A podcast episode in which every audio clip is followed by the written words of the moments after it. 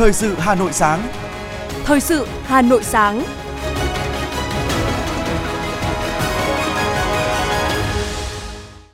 Kính chào quý vị và các bạn, bây giờ là chương trình thời sự của Đài Phát thanh và Truyền hình Hà Nội. Chương trình sáng nay, thứ ba ngày 23 tháng 5 năm 2023 có những nội dung chính sau đây. Lãnh đạo Đảng, Nhà nước hội đàm và tiếp Chủ tịch Đảng nước Nga Thống nhất, Phó Chủ tịch Hội đồng An ninh Liên bang Nga Dmitry Medvedev. Thành phố Hà Nội thống nhất chủ trương nhận nhiệm vụ quy hoạch phân khu đô thị Sóc Sơn, khu 7, tỷ lệ 1 trên 2.000. Trong những ngày nắng nóng vừa qua, Hà Nội tiết kiệm gần 4 triệu kWh. Sau 3 lần giảm liên tiếp, chiều qua, giá xăng đã tăng trở lại. Ngành đường sắt tổ chức chạy thêm tàu, giảm giá vé vào dịp hè. Phần tin thế giới có những thông tin Liên minh châu Âu EU áp đặt các biện pháp trừng phạt mới đối với Iran. Australia khuyến nghị người dân Australia sử dụng phương tiện cá nhân để đóng góp vào nỗ lực chung giảm lượng khí thải carbon toàn cầu. Và sau đây là nội dung chi tiết. Thưa quý vị, chiều qua, tại trụ sở Trung ương Đảng, Tổng bí thư Nguyễn Phú Trọng đã hội đàm với Chủ tịch Đảng nước Nga Thống Nhất, Phó Chủ tịch Hội đồng An ninh Liên bang Nga, Dmitry Medvedev đang có chuyến thăm chính thức nước ta theo thỏa thuận hợp tác giữa Đảng Cộng sản Việt Nam và Đảng nước Nga Thống Nhất. Tại buổi tiếp, hai nhà lãnh đạo bày tỏ vui mừng về sự tiếp tục quan hệ hữu nghị, truyền thống tốt đẹp và đối tác chiến lược toàn diện giữa hai nước, quan hệ hợp tác chặt chẽ giữa hai đảng trên cơ sở tin cậy chính trị cao, thể hiện qua các trao đổi cấp cao giữa hai nước hai đảng. Hai bên đã nỗ lực khắc phục khó khăn, thúc đẩy hợp tác trên nhiều lĩnh vực như kinh tế, khoa học kỹ thuật, giáo dục. Nhấn mạnh Việt Nam luôn trân trọng sự ủng hộ giúp đỡ quý báu của nhân dân Liên Xô và nhân dân Nga anh em. Tổng Bí thư Nguyễn Phú Trọng khẳng định, trong chính sách đối ngoại của mình, Việt Nam coi trọng quan hệ hữu nghị truyền thống, đối tác chiến lược toàn diện với Nga. Đảng Cộng sản Việt Nam coi trọng việc phát triển quan hệ với các chính đảng ở Nga, trong đó có Đảng nước Nga Thống Nhất, làm nền tảng chính trị cho quan hệ lâu dài và bền vững giữa hai nước. Tổng Bí thư Nguyễn Phú Trọng trân trọng đề nghị Chủ tịch Đảng nước Nga Thống Nhất Medvedev chuyển lời thăm hỏi tới Tổng thống Putin và các nhà lãnh đạo Nga. Hai nhà lãnh đạo đã trao đổi về đánh giá của mỗi bên về tình hình quốc tế hiện nay, các phương hướng lớn thúc đẩy phát triển tích cực trên thế giới và quan điểm về các vấn đề hai bên cùng quan tâm. Trước cuộc hội đàm, đoàn đại biểu nước Nga Thống Nhất đã đặt vòng hoa tại đài tưởng niệm các anh hùng liệt sĩ vào lăng viếng Chủ tịch Hồ Chí Minh và có cuộc gặp gỡ với Hội hữu nghị Việt Nam Liên bang Nga. Nhân dịp này, hai bên đã ra tuyên bố chung về kết quả chuyến thăm chính thức Việt Nam của Chủ tịch Đảng nước Nga Thống Nhất Medvedev với mục tiêu tăng cường hợp tác trên các vấn đề khu vực và quốc tế nhằm củng cố hòa bình, an ninh vì lợi ích của nhân dân hai nước, bảo vệ và tăng cường các nguyên tắc của luật pháp quốc tế, hiến trương Liên Hợp Quốc, tiếp tục thúc đẩy quan hệ song phương trên tinh thần các văn kiện thỏa thuận đã ký giữa lãnh đạo cấp cao hai đảng, hai nước. Chiều ngày 22 tháng 5 tại Phủ Chủ tịch, Chủ tịch nước Võ Văn Thưởng đã tiếp Chủ tịch Đảng nước Nga Thống nhất, Phó Chủ tịch Hội đồng An ninh Liên bang Nga Dmitry Medvedev trong không khí hữu nghị, Chủ tịch nước Võ Văn Thưởng và Chủ tịch Đảng nước Nga Thống nhất Dmitry Medvedev hoàn ngành những kết quả chính trong hợp tác thời gian qua, nhất là lĩnh vực kinh tế, thương mại, khoa học, giáo dục đào tạo, hợp tác địa phương. Nhân dịp này, Chủ tịch nước Võ Văn Thưởng cảm ơn Nga tiếp tục dành học bổng hàng năm cho sinh viên Việt Nam sang du học tại các cơ sở giáo dục đào tạo của Nga. Tin tưởng rằng phiên họp lần thứ tư Ủy ban Hợp tác Việt Nam-Nga về giáo dục, khoa học và công nghệ dự kiến được tổ chức vào cuối năm nay sẽ tiếp tục mở ra nhiều cơ hội hợp tác mới trong lĩnh vực này. Hai nhà lãnh đạo nhất trí trong thời gian tới sẽ tiếp tục thúc đẩy giao lưu nhân dân, trong đó có thế hệ trẻ, phát huy vai trò của các hội hữu nghị giữa hai nước nhằm tăng cường hiểu biết cũng như lưu giữ những giá trị tốt đẹp của mối quan hệ hữu nghị truyền thống với bề dày lịch sử gần 75 năm. Nhân dịp này, Chủ tịch nước Võ Văn Thường cũng đã gửi lời chào thăm hỏi đến Tổng thống Liên bang Nga Vladimir Putin. Cũng trong chiều ngày 22 tháng 5, tại trụ sở chính phủ, Thủ tướng Chính phủ Phạm Minh Chính đã tiếp ông Dmitry Medvedev, Chủ tịch Đảng nước Nga Thống Nhất, Phó Chủ tịch Hội đồng An ninh Liên bang Nga. Tại buổi tiếp, hai nhà lãnh đạo bày tỏ hài lòng trước những kết quả đạt được trong hợp tác song phương thời gian gần đây, trong đó có việc tổ chức thành công khóa họp lần thứ 24 Ủy ban Liên Chính phủ Việt Nam Nga về hợp tác kinh tế, thương mại và khoa học kỹ thuật, qua đó thống nhất những phương hướng, biện pháp tăng cường hơn nữa hiệu quả hợp tác song phương, nhất là trong lĩnh vực kinh tế, thương mại và đầu tư. Qua Chủ tịch Đảng nước Nga Thống Nhất, Phó Chủ tịch Hội đồng An ninh Liên bang Nga Dmitry Medvedev, Thủ tướng Chính phủ Phạm Minh Chính gửi lời chào và thăm hỏi đến Thủ tướng Chính phủ Liên bang Nga Mikhail Vladimirovich Musitin. Tối qua, đồng chí Trương Thị Mai, Ủy viên Bộ Chính trị, Thường trực Ban Bí thư, trưởng ban tổ chức Trung ương chủ trì chiêu đãi Chủ tịch Đảng nước Nga Thống Nhất, Phó Chủ tịch Hội đồng An ninh Liên bang Nga Dmitry Medvedev và đoàn.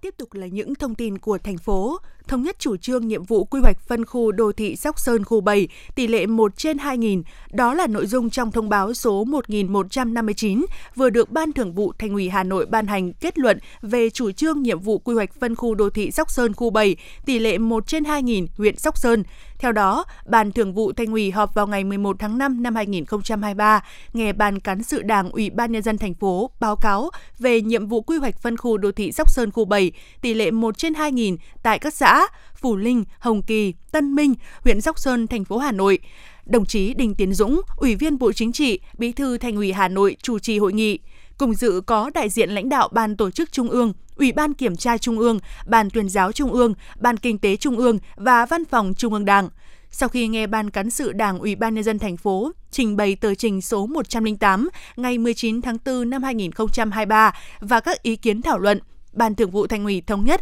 về chủ trương, nhiệm vụ quy hoạch phân khu đô thị Sóc Sơn khu 7, tỷ lệ 1 trên 2.000 tại các xã Phù Linh, Hồng Kỳ, Tân Minh, huyện Sóc Sơn, thành phố Hà Nội theo đề xuất của Ban Cán sự Đảng, Ủy ban Nhân dân thành phố nhiệm vụ quy hoạch cần phải phù hợp với Nghị quyết 15 ngày 5 tháng 5 năm 2022 của Bộ Chính trị và định hướng mới của đồ án điều chỉnh tổng thể quy hoạch chung xây dựng thủ đô đến năm 2030, tầm nhìn đến năm 2050. Trong đó, lưu ý việc thành lập mới thành phố phía Bắc, vùng Đông Anh, Mê Linh, Sóc Sơn và ưu tiên khai thác tiềm năng du lịch, văn hóa tâm linh, nghỉ dưỡng, thể dục thể thao. Trong quá trình lập đồ án quy hoạch, cần ra soát, khớp nối với các quy hoạch chuyên ngành tại khu vực, đặc biệt là quy hoạch rừng, khớp nối đồng bộ các quy hoạch phân khu, 7 phân khu thuộc quy hoạch phân khu đô thị Sóc Sơn. Ban Thường vụ Thành ủy giao Ban cán sự Đảng, Ủy ban nhân dân thành phố chỉ đạo Ủy ban nhân dân thành phố và các đơn vị có liên quan hoàn thiện hồ sơ, thủ tục và phê duyệt theo thẩm quyền. Chiều qua, Bộ Công Thương phối hợp Tập đoàn Điện lực Việt Nam EVN và các địa phương tổ chức hội nghị phát động tiết kiệm điện toàn quốc năm 2023. Thứ trưởng Bộ Công Thương Đặng Hoàng An chủ trì hội nghị. Về phía thành phố Hà Nội, dự hội nghị có Phó Chủ tịch Ủy ban nhân dân thành phố Nguyễn Mạnh Quyền để đảm bảo cung cấp điện an toàn, liên tục và tin cậy trong mùa khô và cả năm 2023. Bộ Công Thương kêu gọi và đề nghị các bộ ngành trung ương liên có liên quan, Tập đoàn Điện lực Việt Nam, Ủy ban nhân dân các tỉnh thành phố tập trung chỉ đạo đẩy mạnh công tác truyền thông, tăng cường tuyên truyền phổ biến sâu rộng liên tục bằng nhiều hình thức phù hợp về sử dụng điện tiết kiệm, hiệu quả để nâng cao nhận thức của người dân, doanh nghiệp và cộng đồng về tiết kiệm điện, tiết kiệm năng lượng. Phát biểu hưởng ứng tiết kiệm điện trên địa bàn thủ đô, Phó Chủ tịch Ủy ban nhân dân thành phố Hà Nội Nguyễn Mạnh Quyền thông tin, những ngày vừa qua, ngành điện đã phối hợp với Ủy ban nhân dân các quận huyện chủ động thực hiện nhiều giải pháp tuyên truyền tiết kiệm điện. Theo Tổng công ty Điện lực thành phố Hà Nội, sản lượng điện tiết kiệm được là gần 4 triệu kWh. Ủy ban nhân dân thành phố Hà Nội kiến nghị Bộ Công Thương chỉ đạo Tập đoàn Điện lực Việt Nam ưu tiên hơn nữa những nguồn nhân lực vốn đầu tư phát triển hạ tầng lưới điện cho thành phố, xây dựng các phương án và giải pháp đảm bảo cấp điện an toàn liên tục, ổn định, tập trung chỉ đạo đẩy nhanh tiến độ thi công, hoàn thành các công trình điện mang tính chất liên kết, hỗ trợ cấp điện cho thủ đô theo tiêu chí dự phòng ở mức cao nhất. Theo số liệu được Bộ Tài chính thông tin công khai chiều qua, Đến hết quý 1 năm 2023, số dư quỹ bình ổn giá xăng dầu là hơn 5.600 tỷ đồng. Trong kỳ điều chỉnh vào chiều ngày 22 tháng 5, Liên Bộ Công Thương Tài chính tăng giá các mặt hàng xăng dầu trừ dầu hỏa. Theo đó, giá xăng E5 RON92 tăng 357 đồng một lít lên mức 20.488 đồng một lít. Xăng RON95 tăng 499 đồng một lít, có giá bán không cao hơn 21.499 đồng một lít. Dầu diesel tăng 301 đồng một lít lên mức 17.954 đồng một lít. Dầu ma rút tăng 296 đồng một kg, có giá bán 15.158 đồng một kg. Riêng dầu hỏa giảm 3 đồng một lít, có giá bán 17.969 đồng một lít. Như vậy, sau 3 lần giảm liên tiếp, giá mặt hàng xăng đã tăng trở lại. Thưa quý vị và các bạn, từ đầu năm 2022 đến nay, giá gia súc gia cầm liên tục giảm, đầu ra bấp bênh khiến người chăn nuôi trên địa bàn thành phố gặp không ít khó khăn. Ghi nhận tại xã Thành Bình, một trong những xã chăn nuôi trọng điểm của huyện Trương Mỹ. Gia đình anh Nguyễn Bá Lộc, hộ chăn nuôi gia cầm lâu năm của xã Thanh Bình, trung bình mỗi năm gia đình anh Lộc nuôi khoảng 7.000 con gà. Hai năm gần đây, do giá thức ăn chăn nuôi tăng cao, ngược lại đầu ra cho sản phẩm gia cầm bị trứng và xuống giá, khiến những người chăn nuôi như gia đình anh Lộc bị thua lỗ, chăn nuôi phải giảm đàn và cầm chừng. Anh Nguyễn Bá Lộc, xã Thanh Bình, huyện Trương Mỹ chia sẻ. Nếu mà theo như gia đình nông dân lúc này chăn gà với cái giá cả thị trường như lúc này qua khâu trung gian là là lỗ. Mỗi con gà là giờ phải bù lỗ vào khoảng 20 nghìn. Đấy, ví dụ bây giờ 7 nghìn gà thì ờ, chắc là phải lỗ 140 triệu. Cái nguyên nhân là thứ nhất là cái giá cám thì vẫn chưa xuống mới xuống được có 5 nghìn. Cám vẫn cao lắm hiện bây giờ là đang giá là 345 nghìn trên một bao. Mà giá gà thì thương lái qua khâu trung gian là nó ra rất chậm. Đấy, chứ nó mình phụ thuộc cái đầu ra nên là nó chỉ bắt được một hai hàng một hai chuyến cái hàng đầu sau nó là mình lại phụ thuộc người ta nó bị xuống giá tiếp thì người ta phải bắt cho còn không có thì cứ cám này nó ăn là mình cứ ăn ngày nào là lỗ ngày ấy Đấy, thế là phụ thuộc cái đầu ra là rất là vất vả cho các bà con chăn nuôi hiện giờ lúc này. Còn hộ gia đình ông Nguyễn Viết Trực chuyên nuôi gà mía Sơn Tây thì cho biết với 6.000 con gà một năm, tình trạng đầu ra cho con gà chậm chủ yếu qua thương lái khiến những người chăn nuôi trong xã đều trong tình cảnh gà thì khó xuất, thức ăn quá cao. Không nuôi thì không có việc, nuôi thì lỗ nặng. Ông Nguyễn Viết Trực, xã Thanh Bình, huyện Trương Mỹ cho hay. Thị trường cái người tiêu dùng thì cũng không phải là thấp lắm. Nhưng thực tế ra là cái người chăn nuôi thì bán phải rất là thấp. Mà cái đầu ra thì nó rất là chậm. Xem ra cái ờ, tình hình là cái cái cái khâu trung gian là người ta hưởng lợi rất là nhiều. Mà người chăn nuôi mà lúc này cái thị trường cám thì toàn cả thế giới với trong đất nước bây giờ là biến động do chiến tranh thì đâm ra là là, là nó cũng cái gì nó tăng đâm ra người chăn nuôi lúc này rất là khó khăn đây là theo tôi muốn là muốn làm sao mai mốt mà nhà nước có hỗ trợ được cái khâu trung gian để mà nó bớt giảm bớt được cái cái cái, cái người chăn nuôi nó thiệt hại về cái cái giá cả. Hiện toàn xã Thanh Bình có 17.000 con lợn, 45 vạn con gia cầm với 140 trang trại gia súc gia cầm, quy mô từ 2.000 con trở lên. Theo nhận định của những người chăn nuôi chưa có năm nào giá gia súc gia cầm biến động mạnh và kéo dài như năm nay. Hơn nữa, hiện nay thị trường đang quá phụ thuộc vào thương lái, khiến giá người tiêu dùng vẫn bị cao, trong khi người chăn nuôi thì bán thấp. Ông Lưu Hữu Quyền, Phó Chủ tịch Ủy ban nhân dân xã Thanh Bình, huyện Trương Mỹ cho biết. Mà giá đầu ra của con lợn cũng như con gà thì rất là xuống thấp. Thì ờ, người dân chăn nuôi là thô lỗ nhiều. Cho nên là qua đây thì tôi cũng có ý kiến đề xuất các ờ, bộ ban ngành cũng như các cơ quan liên quan sẽ tiếp tục có những cái hướng để hỗ trợ người dân về à, cái công tác vay vốn để tiếp tục phát triển tái đàn cho đàn gia súc, gia cầm cũng như đàn lợn trên địa bàn toàn xã. Và đối với à, các à, sản phẩm như cám thì sẽ có những cái chế tài cũng như cái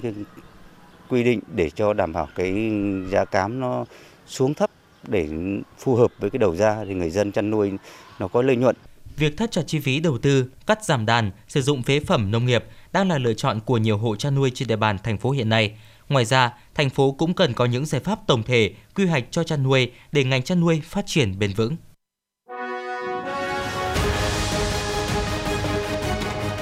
Thời sự Hà Nội, nhanh, chính xác, tương tác cao. Thời sự Hà Nội, nhanh, chính xác, tương tác cao.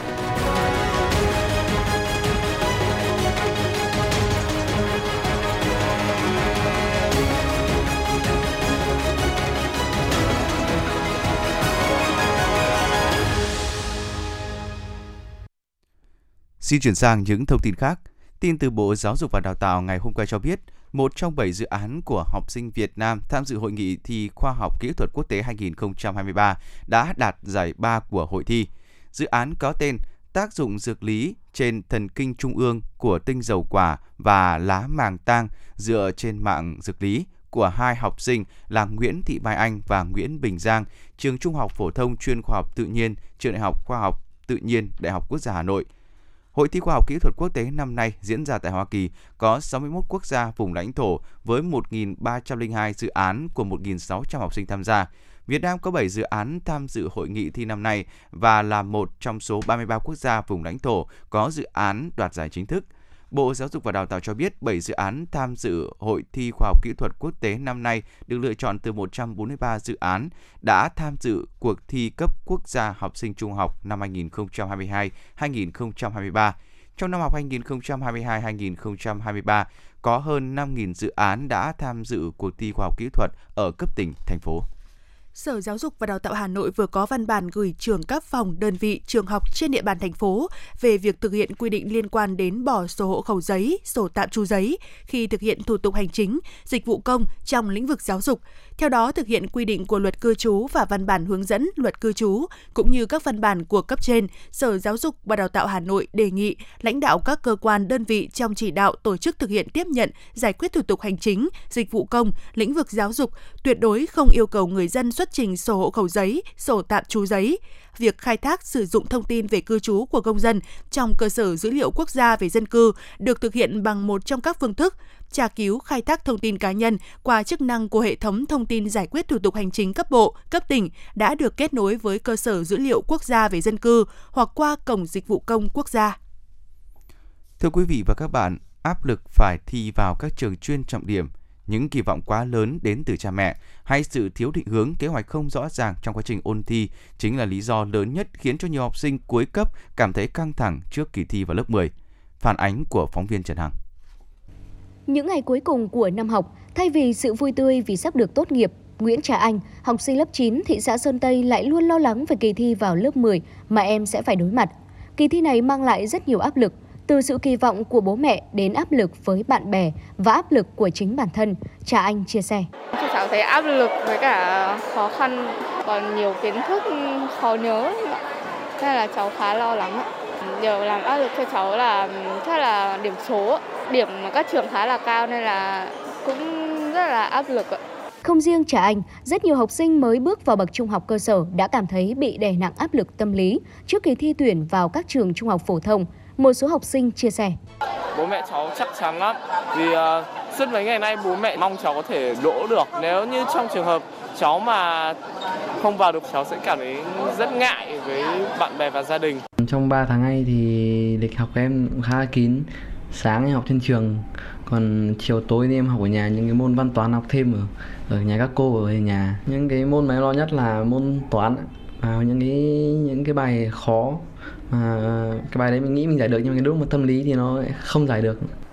luôn mong muốn được đồng hành và hỗ trợ con bằng tất cả khả năng trong các kỳ thi. Song dường như các phụ huynh cũng không tránh khỏi sự bối rối. Anh Nguyễn Trọng Tuấn, quận Bắc Từ Liêm chia sẻ. Thực sự là cũng lo lắng, hai vợ chồng mình thì cũng cũng cũng, cũng thỉnh thoảng cũng, cũng trao đổi thì cũng cũng lo cho con nhưng mà cũng chả biết làm thế nào thì trước mặt con thì mình cũng nói là thôi cố gắng động viên cháu thôi chứ không cái cái, cái áp lực cái lo lắng ấy mình cũng không muốn để cho con mình biết. Bởi vì ờ, cháu cũng cũng học cũng, cũng rất là là căng thẳng rồi. Thì gia đình cũng như là tạo mọi điều kiện cho cháu ờ, để cho cháu có cái thời gian để ôn luyện tốt nhất và để thi được cái trường mà cháu ờ, mong mong, mong đợi. Không chỉ gia đình, mà thời điểm này các nhà trường cũng đang tăng tốc để giúp các em hệ thống lại kiến thức, sẵn sàng cho kỳ thi sắp tới. Cô giáo Trần Kim Liên, quận Hoàn Kiếm chia sẻ. Từ bây giờ đến lúc thi, thực ra không còn nhiều nên nó tạo thành một cái thứ áp lực rất là vô hình tác động đến các con và quả thật là mình thấy là các con đang ở trong cái mớ bòng bong và với cái mớ bòng bong này rất cần đấy chính là sự vào cuộc của thầy cô ờ, đưa ra các cái kế hoạch ôn tập tổ chức cho các con để làm sao mà à, mình ôn tập tốt vẫn đảm bảo được cái sức khỏe mà giúp các con giải tỏa được những cái áp lực căng thẳng. Theo công bố của Sở Giáo dục và Đào tạo Hà Nội, trong kỳ tuyển sinh lớp 10 trung học phổ thông công lập năm học 2023-2024, toàn thành phố có trên 100.000 thí sinh đăng ký nguyện vọng 1. Chỉ tiêu tuyển sinh toàn thành phố ở nhóm trường công lập không chuyên là gần 70.000. Như vậy tỷ lệ trọi, tỷ lệ cạnh tranh xuất vào lớp 10 của năm nay ở các trường công lập là 1 trên 1,5. Tuy tỷ lệ có giảm hơn so với năm 2022 là 1 trên 1,54, tuy nhiên là với nhiều em học sinh và các gia đình, việc lo lắng để có thể đỗ đạt được vào một trường công lập lại là vấn đề luôn hiện hữu. Chị Nguyễn Thu Hà, quận Hà Đông chia sẻ. Cháu nhà mình thì ờ, đăng ký thi chuyên Nguyễn Huệ với cả ờ, Lương Thế Vinh, nhưng mà dự thì cũng không không biết là thế nào thì vì mấy đợt vừa rồi là thi thử thì nó cũng ờ,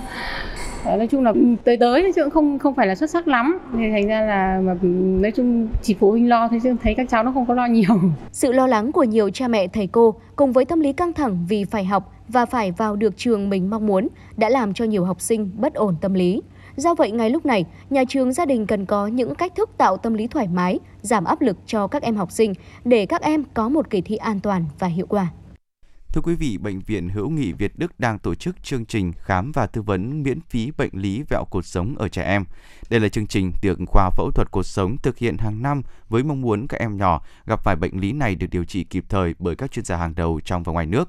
Phó giáo sư tiến sĩ Đinh Ngọc Sơn, trưởng khoa phẫu thuật cột sống Bệnh viện Hữu nghị Việt Đức cho biết, hiện nay cong vẹo cột sống là căn bệnh khá phổ biến. Đáng chú ý, số trẻ em bị cong vẹo cột sống chiếm từ 0,5 đến 1% dân số. Việc phát hiện cong vẹo cột sống ở trẻ em sớm và điều trị kịp thời sẽ góp phần ngăn chặn và giảm thiểu những biến chứng gây biến dạng nặng cột sống và ảnh hưởng nghiêm trọng đến sự phát triển của các cơ quan nội tạng và ảnh hưởng đến phát triển tâm sinh lý của trẻ. Để đăng ký khám, tư vấn miễn phí bệnh lý vẹo cột sống ở trẻ em, người dân có thể liên hệ qua tổng đài 1900 1902. Thời gian khám từ 6 giờ 30 đến 16 giờ 30 đến hết ngày 26 tháng 5 năm 2023. Địa điểm phòng khám số 09 tầng 2, nhà C2, khu khám bệnh theo yêu cầu Bệnh viện Hữu nghị Việt Đức.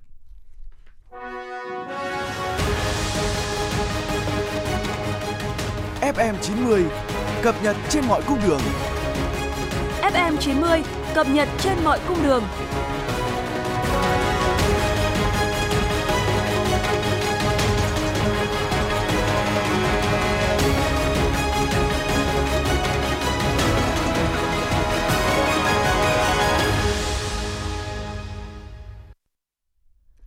Tiếp tục là những thông tin về giao thông đô thị. Thưa quý vị, vào khoảng 16 giờ 50 phút chiều qua, tại khu vực ngã ba phố Trường Lâm, Ngô Gia Tự, phường Đức Giang, quận Long Biên, xảy ra vụ tai nạn giao thông nghiêm trọng khiến một người tử vong tại chỗ. Vào thời điểm trên, một người điều khiển xe máy Vespa LX mặc áo chống nắng kín mít lưu thông theo hướng từ bệnh viện Đức Giang ra phố Ngô Gia Tự đã va chạm với xe ô tô tải biển kiểm soát 73C11311 lưu thông cùng chiều. Hậu quả nạn nhân đã tử vong tại chỗ. Nhận được tin báo, Công an quận Long Biên đã có mặt điều tra vụ việc. Đến 18 giờ 15 phút cùng ngày, công tác khám nghiệm hiện trường hoàn tất, nạn nhân đã được cơ quan chức năng liên hệ với gia đình lo hậu sự.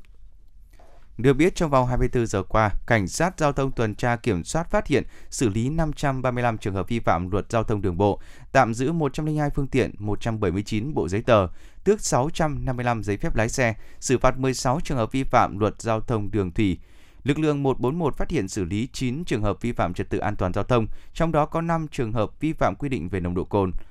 Các tổ hóa trang phát hiện bàn giao hai phương tiện, hai đối tượng có hành vi điều khiển xe mô tô với tốc độ cao, nẹt bô, rú ga cho đơn vị chức năng tiếp tục xác minh giải quyết theo thẩm quyền. Lực lượng cảnh sát cơ động tuần tra bảo vệ mục tiêu, địa bàn trọng điểm phát hiện, bàn giao hai vụ ba đối tượng có dấu hiệu phạm pháp hình sự cho đơn vị chức năng tiếp tục xác minh xử lý theo thẩm quyền. Đáp ứng nhu cầu đi lại của hành khách vào dịp hè 2023, ngoài các chuyến tàu đang hoạt động hàng ngày như tàu SE12, SE34, SE56, SE78 Sài Gòn Hà Nội, SE2122 Sài Gòn Đà Nẵng, SNT12 Sài Gòn Nha Trang, SBT12 Sài Gòn Phan Thiết, công ty cổ phần vận tải đường sắt Sài Gòn còn tổ chức chạy thêm các đoàn tàu từ Sài Gòn đến Nha Trang, Quy Nhơn, Hà Nội và ngược lại. Ngoài ra, đơn vị vẫn áp dụng nhiều chương trình giảm giá lên đến 30% như khi hành khách mua vé trước ngày đi tàu từ 10 ngày trở lên được giảm từ 10% đến 30% giá vé. Hành khách mua vé tập thể từ 11 người trở lên được giảm từ 3% đến 11% giá vé. Hành khách mua vé khứ hồi cũng được giảm 5% giá vé lượt về. Ngoài ra, công ty vẫn áp dụng giảm giá cho các đối tượng chính sách xã hội, sinh viên, đoàn viên công đoàn, các đơn vị lữ hành đăng ký chương trình kích cầu du lịch năm 2023. Hãng hàng không Vietjet thông báo tăng tần suất mở hàng loạt đường bay mới đến Australia, Ấn Độ, Hàn Quốc, Hồng Kông, Trung Quốc trong dịp nghỉ hè và mở đợt khuyến mãi vé từ 0 đồng, chưa bao gồm thuế phí, áp dụng trên toàn mạng bay quốc tế từ ngày 24 đến ngày 26 tháng 5 năm 2023. Chào đón các đường bay quốc tế mới, Vietjet tung triệu vé giá siêu tiết kiệm chỉ từ 0 đồng, chưa bao gồm thuế phí, từ ngày 24 đến ngày 26 tháng 5 năm 2023 áp dụng cho toàn mạng bay quốc tế. Thời gian bay linh hoạt từ ngày 12 tháng 8 năm 2023 đến ngày 31 tháng 3 năm 2024.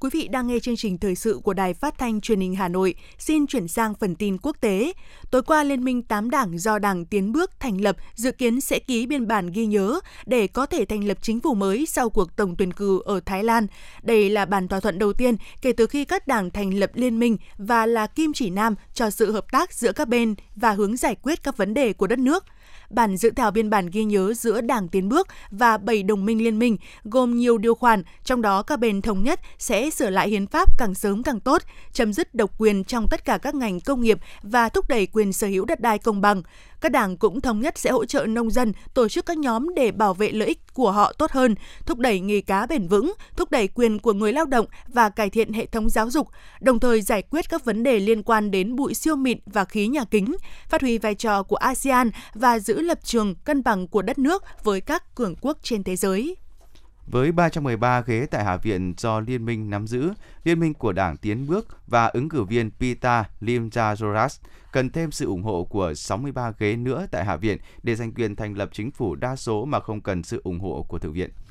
ngày 22 tháng 5, Liên minh châu Âu EU đã áp đặt các biện pháp trừng phạt mới đối với các quan chức và thực thể của Iran. Đây là vòng trừng phạt thứ 8 của EU đối với Iran, nâng tổng số cá nhân, thực thể và cơ quan của Iran bị EU trừng phạt lên tới khoảng 160. Vụ dẫm đạp xảy ra vừa qua tại sân vận động ở Monumenta khiến cho 12 người thiệt mạng và hàng trăm người bị thương. Tổng thống El Salvador Nayib Bukele đã chỉ thị các cơ quan chức năng mở cuộc điều tra về nguyên nhân dẫn tới vụ dẫm đạp này. Hiện hơn 500 nạn nhân đang được điều trị với các vết thương khác nhau, 88 người đã phải nhập viện cấp cứu. Hội đồng khí hậu Australia khuyến nghị người dân Australia cần giảm sử dụng phương tiện cá nhân để đóng góp vào nỗ lực chung giảm lượng khí thải carbon toàn cầu. Theo báo cáo này, tỷ lệ các chuyến đi được thực hiện bằng phương tiện cá nhân tại Australia cần giảm hơn một nửa từ 81% xuống 36% vào năm 2030 để hiện thực hóa cam kết về giảm khí thải gây hiệu ứng nhà kính dẫn đến biến đổi khí hậu. Hiện trung bình mỗi một hộ gia đình ở Australia có hai xe ô tô chạy bằng xăng.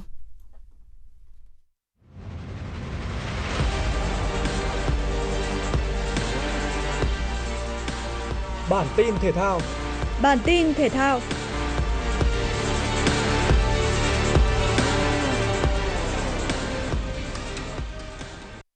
Với thành tích vẻ vang đạt được ở SEA Games, Nguyễn Thị Oanh được ngành thể thao đề xuất trao tặng huân chương lao động hạng nhì. Tại SEA Games 32, Nguyễn Thị Oanh là ngôi sao sáng, thể hiện được tinh thần ý chí của người dân Việt Nam. Cô giành đến 4 huy chương vàng ở các nội dung như 1.500m, 3.000m chứa ngại vật, 5.000m và 10.000m.